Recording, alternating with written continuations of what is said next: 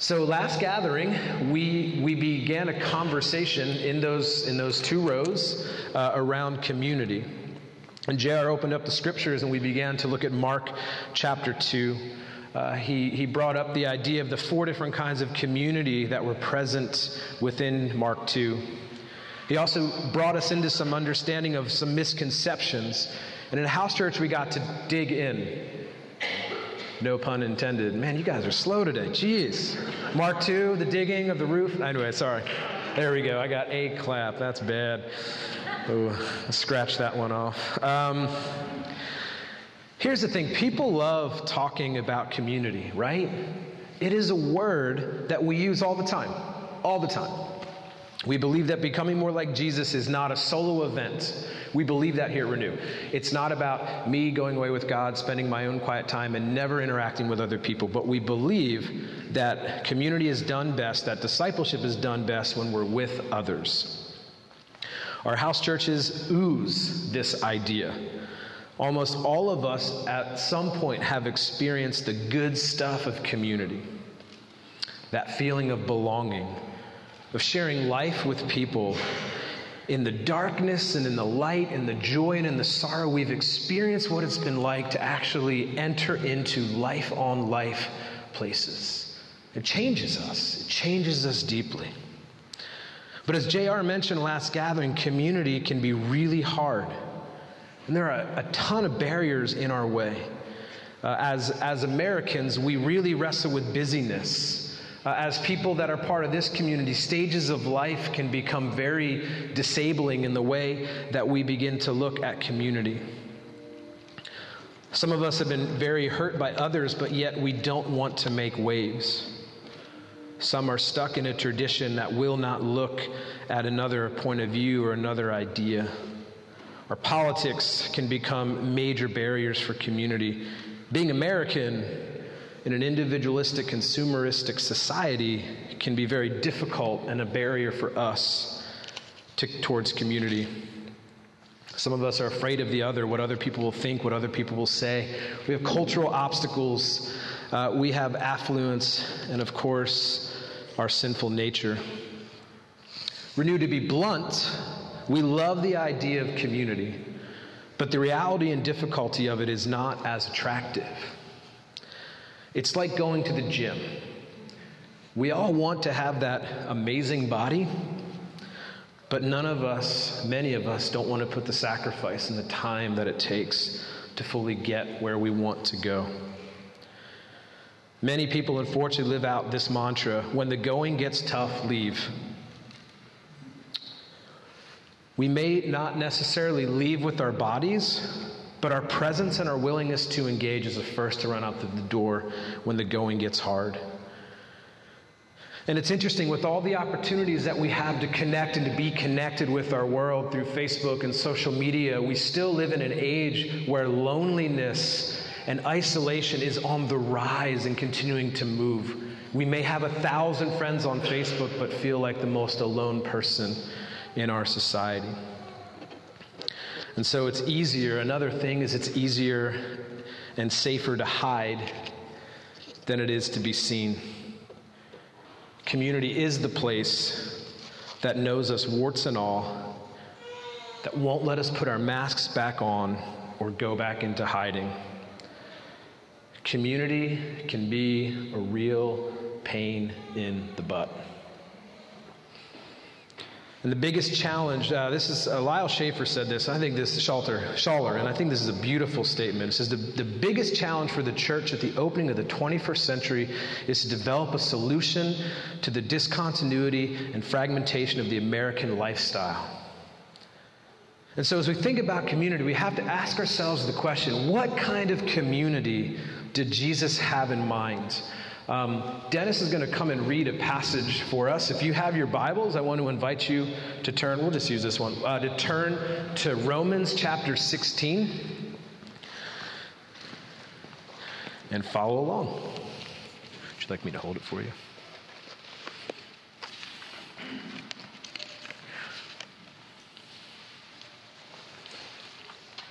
There's a liturgy of putting on the glasses.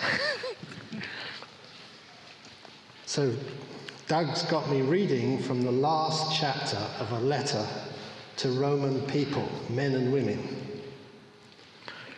And it's stuck between two things that hit me in the face. Just before it, it says, I urge you. And then he goes on. And then at the end, the next verse is, I urge you again.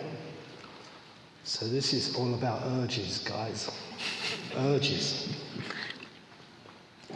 I commend to you our sister Phoebe, a servant of the church in Cenchrea. I ask you to receive her in the Lord in a way worthy of the saints, and to give her any help she may need from you, for she has been a great help to many, many people, including me. Greet Priscilla and Aquila, my fellow workers in Jesus Christ. They have risked their lives for me. Not only I, but all the churches of the Gentiles are grateful to them. Greet also the church that meets at their house. Greet my friends, Epaenetus, who was the first convert to Christ in the province of Asia. Greet Mary, who worked so very hard for you. Greet Andronicus and Junia, my relatives who have been in prison with me. They are outstanding amongst the apostles and they were in Christ before I was. Greet Ampliatus, whom I love in the Lord. Greet Urbanus, our fellow worker in Christ, my dear friend Stachys. Greet Apelles, tested and approved in Christ. Greet those who are belonging to the house of Aristobulus. Greet Herodion, my relative. Greet those in the household of Narcissus who are in the Lord. Greet Tryphena and Tryphosa, those women who work hard in the Lord. Greet my dear friend Persis, another woman who has worked very hard in the Lord. Greet Rufus, chosen in the Lord, his mother, who has been a mother to me too. Greet Asyncritus, Phlegon, Hermes, Patrobas, Hermas, and the brothers with them. Greet Philologus, Julia, Nereus and his sister, and Olympas, and all the saints with them. Greet one another with a holy kiss. All the churches of Christ send their greetings. Let us hear these words from Paul, from the Lord, as we have looked at them this morning. Mm.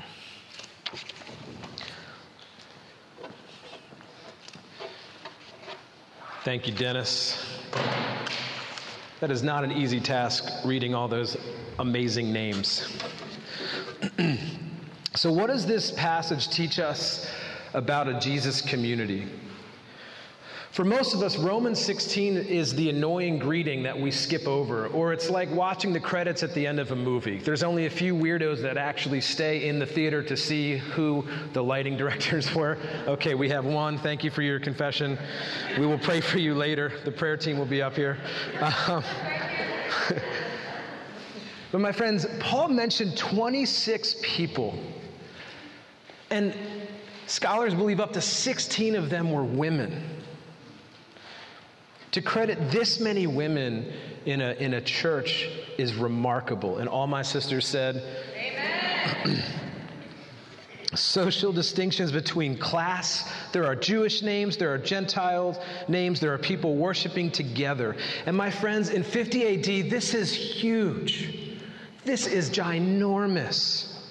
It's like a bad joke that starts off a priest, a rabbi, and someone else walked into a bar. It just doesn't make sense. You know it's false from the beginning. We think about the names Roman names, Jewish names, Greek names, slave names, freed names. We think about the generations that are mentioned in this passage.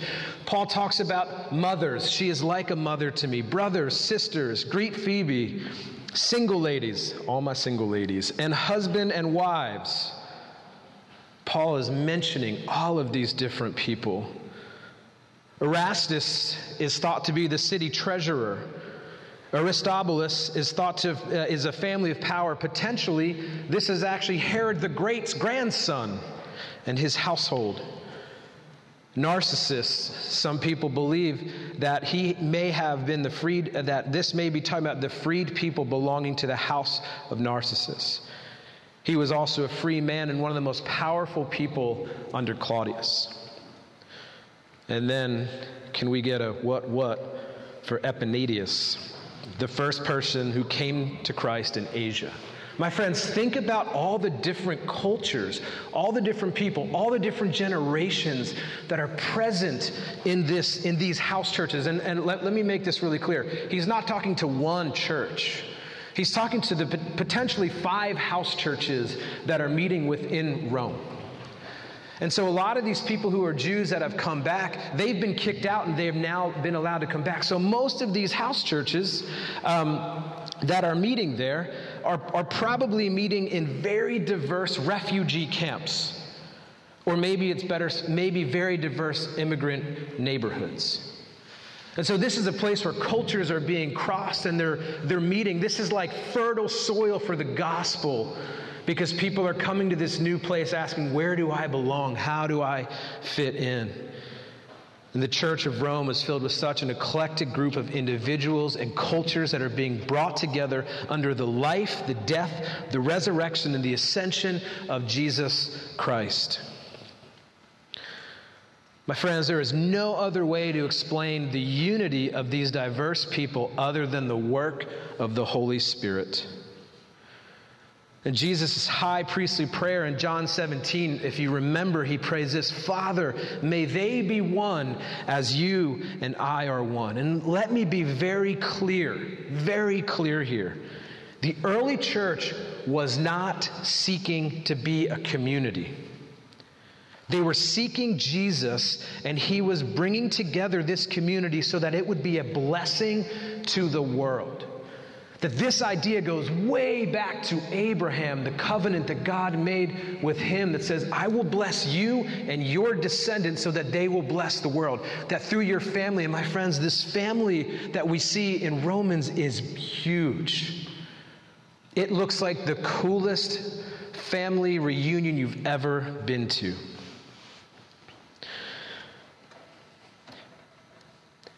The church was more was blessed for more than just potlucks. The church viewed itself living under the rule and the reign of an eternal king with purpose that was ushering in a new way of living and a brand new life under a brand new king and a brand new kingdom. My friends, the church literally believed that they were a brand new creation. They were a brand new people because of Jesus. Paul spent the better half of Romans working through who Jesus was, what he did, and who we are in light of him who has called us to live together in community. Some of the best language of love and acceptance and forgiveness comes from words that Paul penned in Romans 8. Who shall separate us from the love of Christ? Shall trouble or hardship or persecution or famine or nakedness or danger or sword? For I am convinced that neither death nor life, neither angels nor demons, neither present nor future, nor any powers, neither height nor depth, nor anything else in all of creation will be able to separate us from the love of God that is in Jesus Christ our Lord. Now, let me be really clear as well. Many of us talk about the early church as the good old days. You know, that was back when everything was great and then we screwed it all up. You know, we, we may blame it on someone and we need to be people that love church history because we begin to recognize as we read church history, these people are messed up just like us. Sorry to break your bubble. But we'd be foolish to think that there were not messes within these house churches my friends, this gives us a great glimpse into Jesus' communities. And so, the truth about a biblical Jesus community is this community is messy because we all bring our stuff to church. You brought it this morning, whether you realize it or not. As you were packing your bag and bringing your Bible, you brought a whole train of things with you. We bring it to church, we bring it into our relationships, and just because we left the other church doesn't mean that the problem went away. Sometimes the problem actually is in us. Uh, Mary and I have had the blessing of, of doing premarital counseling for about seven years, and we love it. It is so much fun. We spend one of the one of the longest sessions that we do. Normally ends up with tears and tissues and all kinds of things. Is we talk about family of origin. And we talk about what we grew up with and the way that that shaped us and, and in the ways in which we now respond and react. Um, husbands, wives, people, uh, you know, singles, everyone. Never say this, you're just like your mother or you're just like your father, because that, my friends, can be a recipe for a fight very, very quickly. But it is true. Because our family of origin is like the background music that plays. So imagine this Paul, in his, in, his, in his letter that he's writing, with all these cultures, with all these people, with folks who were former slaves, when you're a slave, you're known for widget per hours and the job that you do. Think about the baggage. Think about the way these slaves could have been abused in the early church. Think about the laying down of power. The understanding that when, when the church met that the table was equal footing. The house of Aristobulus wasn't higher than Epaenetus, but they were at level ground. One of the things that we also talk about in marriage counseling is we need to learn to listen and honor pain and feelings. My friends, this is a difficult thing for people to do, and this is really messy because when tears get involved and when these things start to get ugly, a lot of us shut down. We go into defensive mode. We think, what, what can I do? I have to change something. Uh, or, or some people go into fix mode. Okay, how do I fix this? Friends, sometimes we have to sit in the pain. Sometimes we have to honor that. We have to invite it in, ask it to sit down, and recognize how it's shaped us. It's messy because some of our deepest wounds are from community. And Renew, I want to remind you, or maybe tell you for the first time, that your pastors were no strangers to this. We've been deeply wounded by community as well. It's a mess. It is messy. We live in a world where people go to churches, but they belong to a gym. Now, luckily, here at Renew, you have both. You go to a gym and you belong to a church, so it really works out well. Um, but people, we have to understand, people don't meet our expectations that we have. And so we, when we walk into community, we need to realize that we need to become better communicators. We need to recognize the way in which we need to talk to one another in a Jesus way, in an honoring way, in a way that listens and responds, not listens and reacts. Another way community is a mess is because hurt people hurt people. So many of us have hurt one another out of our own pain. And so I honestly believe that the gospel is powerful enough to transform our pain and our hurt and to actually use that as a place of learning and growing to love others well. When we decide to enter into life together, we need to realize we're going to hurt one another. We're going to hurt one another. The other reason why it's messy, and this is probably going to be a shock to most of you, but sin is a real thing and it breaks our relationship with God, with the way that we view ourselves, with others, and with the world around us. The other truth about a biblical Jesus community is that community is necessary. My friends, all of us share a longing to be with others. We were not designed to be made to, and made to be alone.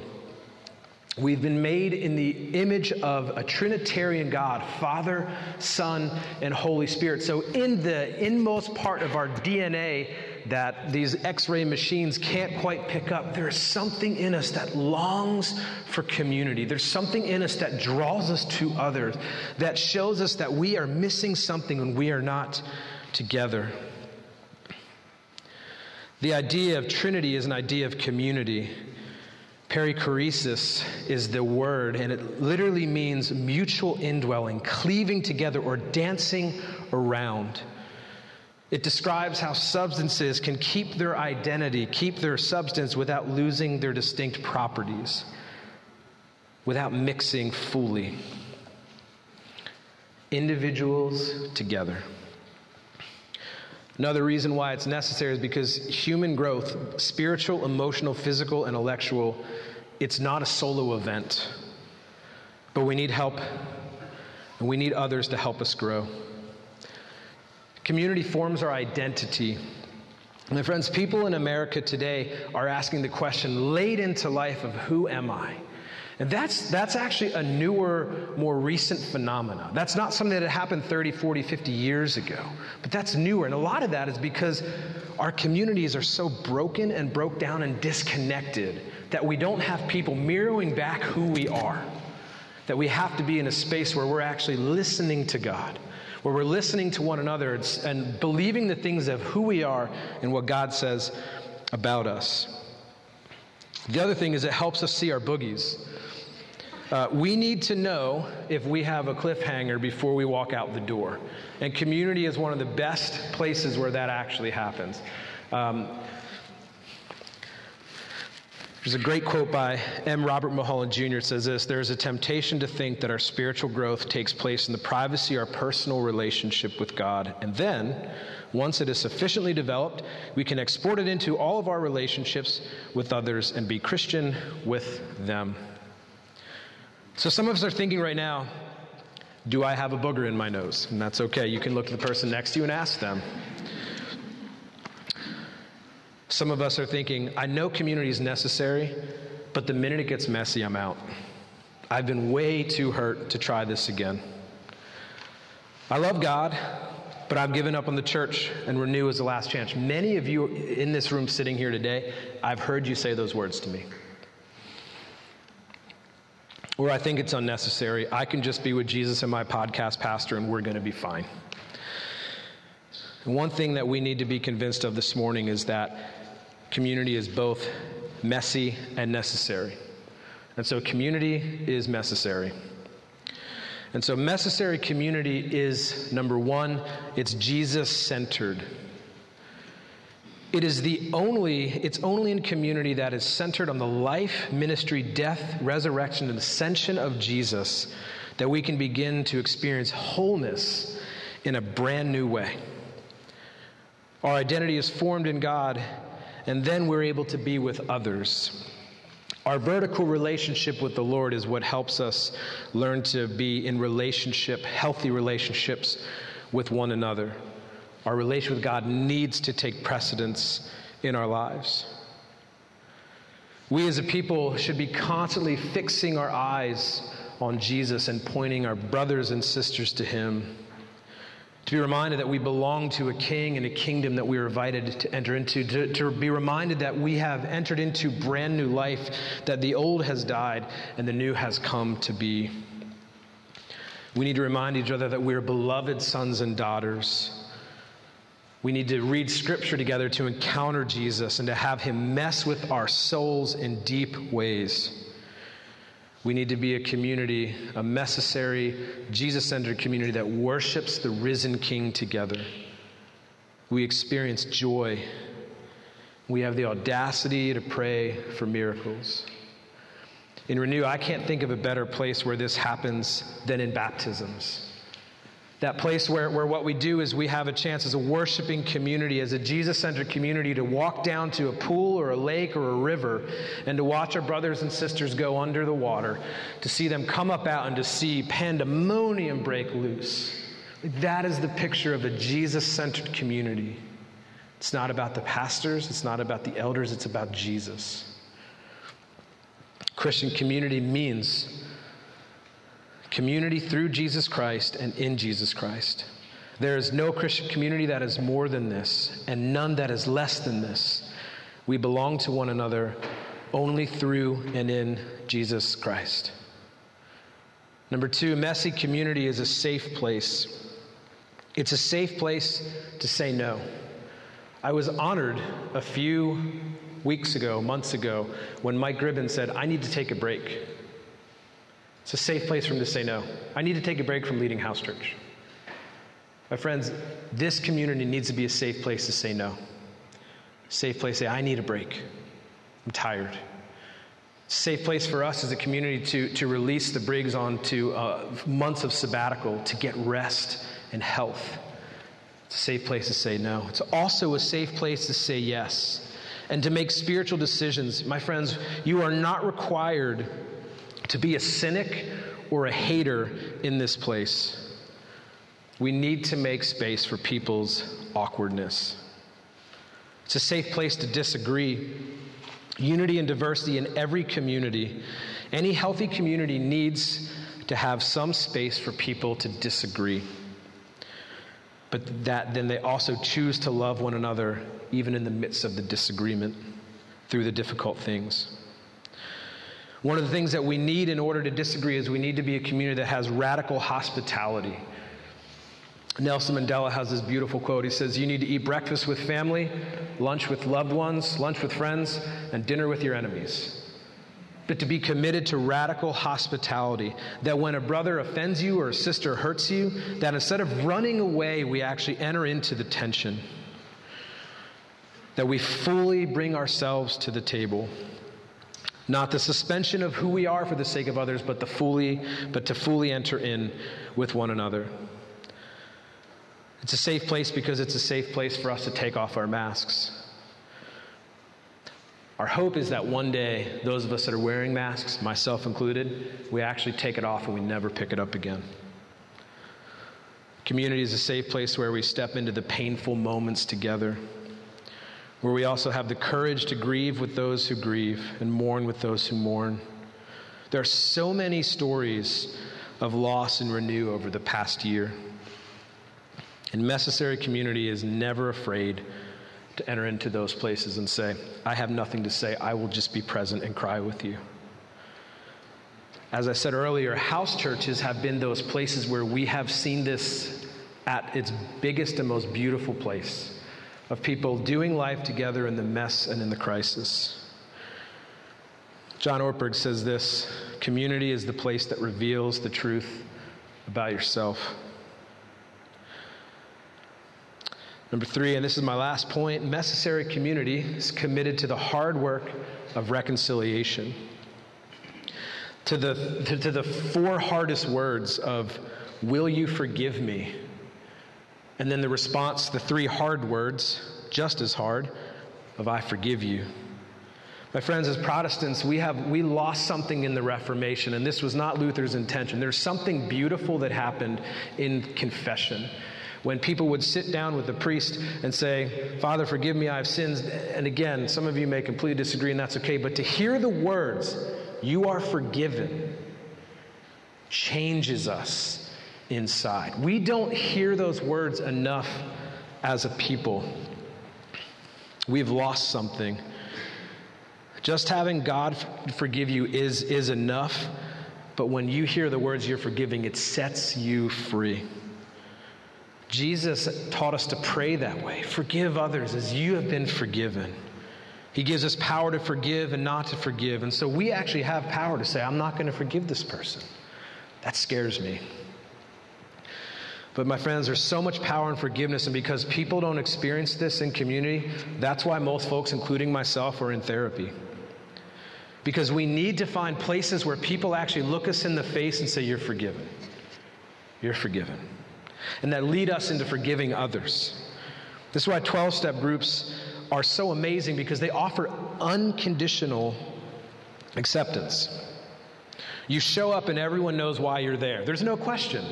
Oh, why are you here? Oh, I'm just here for the donuts. No, you know why you're there. You show up and you leave the mask at the door and you say, I'm entering into this. But what I love about it is it also shows us the brilliance of community because it's not just you go and you tell your stuff and you walk away. You get a sponsor. You get someone that's going to walk the journey with you that's going to say, Hey, I know you're struggling. I know it's a mess right now, but let me tell you there's hope on the other side because I'm nine years sober, because I'm 14 years sober, because I'm seven months sober, and I believe that you can too. And so we get community in the midst of that. People flock to this because they're actually experiencing the beauty of community and healing relationships. Church, I hope we look like that. I believe we are in so many ways, but I believe that there's other places for us to grow. Being hurt and offended and entering into it instead of running away is one of the most important things, and this goes to both perpetrators of the hurt and the victims. Church is a place where both of those people seek healing and restoration. Uh, one of my good friends hardly ever heard the words, I'm sorry, will you forgive me, growing up. And this marked her deeply. She struggled so much in the first few years of her marriage, learning how to actually have a conversation, have an argument, work things out. I'll never forget, uh, found out that she got pregnant and she called me up. She's like, "Oh, I'm pregnant. This is the coolest thing ever." And, uh, and I said, "So, what are you thinking? What are you thinking about all this?" First thing, when I have kids, I want them to hear them say, "I'm sorry." I know that that's important because I didn't hear that growing up. My friends, watching her raise her kids has been a thing of beauty. It is messy, and she can tell you how hard it has been, but how it's changed her kids' lives, and it's transformed her life. It's completely done a gospel work inside of her. And it's funny because she'll still tell me today, I can hardly say the words, I'm sorry, will you forgive me, without tears in my eyes because there's something so deep that is happening in those words. Necessary community is committed to the hard work of reconciliation that we forgive those who've sinned against us as we have been forgiven. John Wesley wrote two uh, plain accounts. Uh, the first one was called A Plain Account of Christian Perfection. It's a classic. It's, it's, it's a great book. It talks about holiness, how to live holy lives, how do we pursue that life. Uh, each follower of Jesus, we need to pursue holiness, uh, but many folks stop there. He wrote a second account. It's called A Plain Account of the People Called Methodists. My friends, Wesley expected that every Methodist would be in a society, class meeting, slash bands, things like that. So the, these were like, they're like house churches. He expected if you're a Methodist, if you're following Jesus and calling yourself a Methodist, you're in this group. You're in a house church. And one of the things that they did, which would make most of us super uncomfortable, is when they would come to these meetings, they would spend time confessing their sin. The first thing they do, they sit down. You know, everyone kind of looking around, like, hey, how have you sinned this week? I just imagine the unraveling taking place in that room, right? And the, the part that was incredible about this is that when people said, Oh, I, didn't, he would stop and say, No, really, like, how did you sin this week? Because Wesley believed that if we are to grow in the grace of Jesus, it will require unmasked, painful honesty. That our masks that we must be committed to live out of our brokenness and vulnerability in order for Jesus to come and heal us from the inside out. Our stuff isn't dealt with until we come to grips with it. One of the most beautiful things to watch in life is seeing masks come off of people when they're actually set free from whatever it is the Greek word, and this is, this is where we get the idea of confession, right? This is where I, I, think Wesley saw the importance of confession and brought it back into the, into the church, and it's a beautiful thing. But the Greek word for confession is homo, homologu. And it's the word that harmony comes from. My friends, the idea of confession is not where we tell God something he doesn't know it's when we agree to what God is actually revealing to us. You know, we think about the great passage on confession and forgiveness in Matthew 18, where it talks about if someone sins, you should go to them, confront them, and then uh, if that doesn't work, you should take two people, and then they should, and then and if there's not a confession, then you need to kick them out and treat them like a tax collector. How did Jesus, Jesus teach treat tax collectors? He chased after them. He sat at the table with them. My friends, the fact that this community of Christians was so radical in the way that they approach grace and people blows my mind. And so, a community needs to be a safe place to confess our sin, to agree with God what He's revealing in us, to be challenged to trust that God is good, and to be reminded of our belovedness that is why confession is important. That is why Jesus teaches us to forgive as we have been forgiven. So, friends, in ending this morning, what I would like to do is I would like to give us a moment. Part of me wonders if, as we're talking, some of us are beginning to feel the woundedness of community, the sin, the stuff that's been hiding that we continue to press down so much, bubbling back up. Some of us are like halfway grabbing a mask to like put it back on as you sort of let it go through the day as you came into this place. But I want to give us a few minutes just to be quiet before God, just to allow Him to speak to our hearts. Maybe He has a word for you today that He just wants to challenge you with. So, for those of us that are wounded, I want us to hold out that wound before God.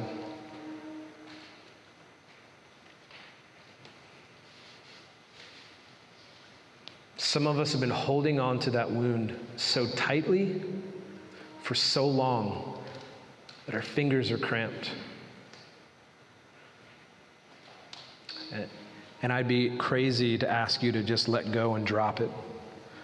But I want to ask you before the Lord to loosen your grip. To loosen your grip.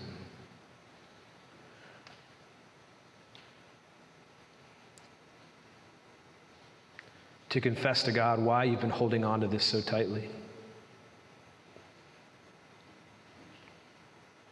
To give Him some space to go deep within your soul and to begin the unmasking, the unveiling, the healing process that so desperately needs to be done.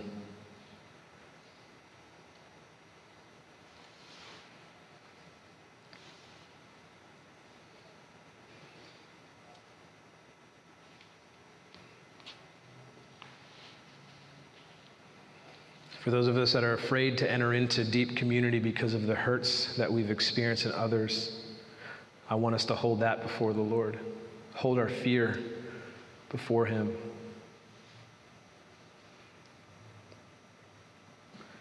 And I want us to lean into it and say, Lord, why am I afraid?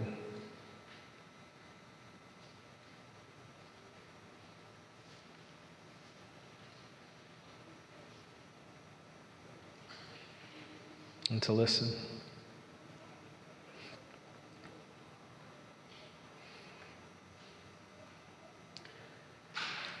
And for those of us that are hungry to go deeper into community with each other, into a Jesus centered community, I want us to just sit and listen for a moment to what God may be asking us to do.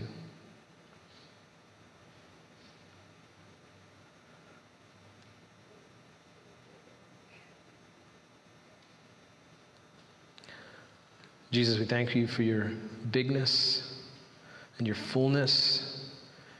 We thank you for calling us into a community, a group of people together, diverse from different backgrounds with all of our baggage and stuff. And Lord, we know that there's no way we can fabricate authentic, life giving community, but it's only through the work and the power of your Holy Spirit as you work through us, as we learn to forgive and be forgiven, as we understand that community is necessary, that it changes us, it disciples us, it makes us into the people of God that you've called us to be. Lord, may you mess with us in this way. May you help us to chase after you. And as we're chasing after you, may we see others come even closer and closer to us. Lord, may we be not afraid of pointing out the boogies in other people's noses Maybe people that actually look at as a holy, look at that as a holy and sacred task as being in community. In your name we pray. Amen.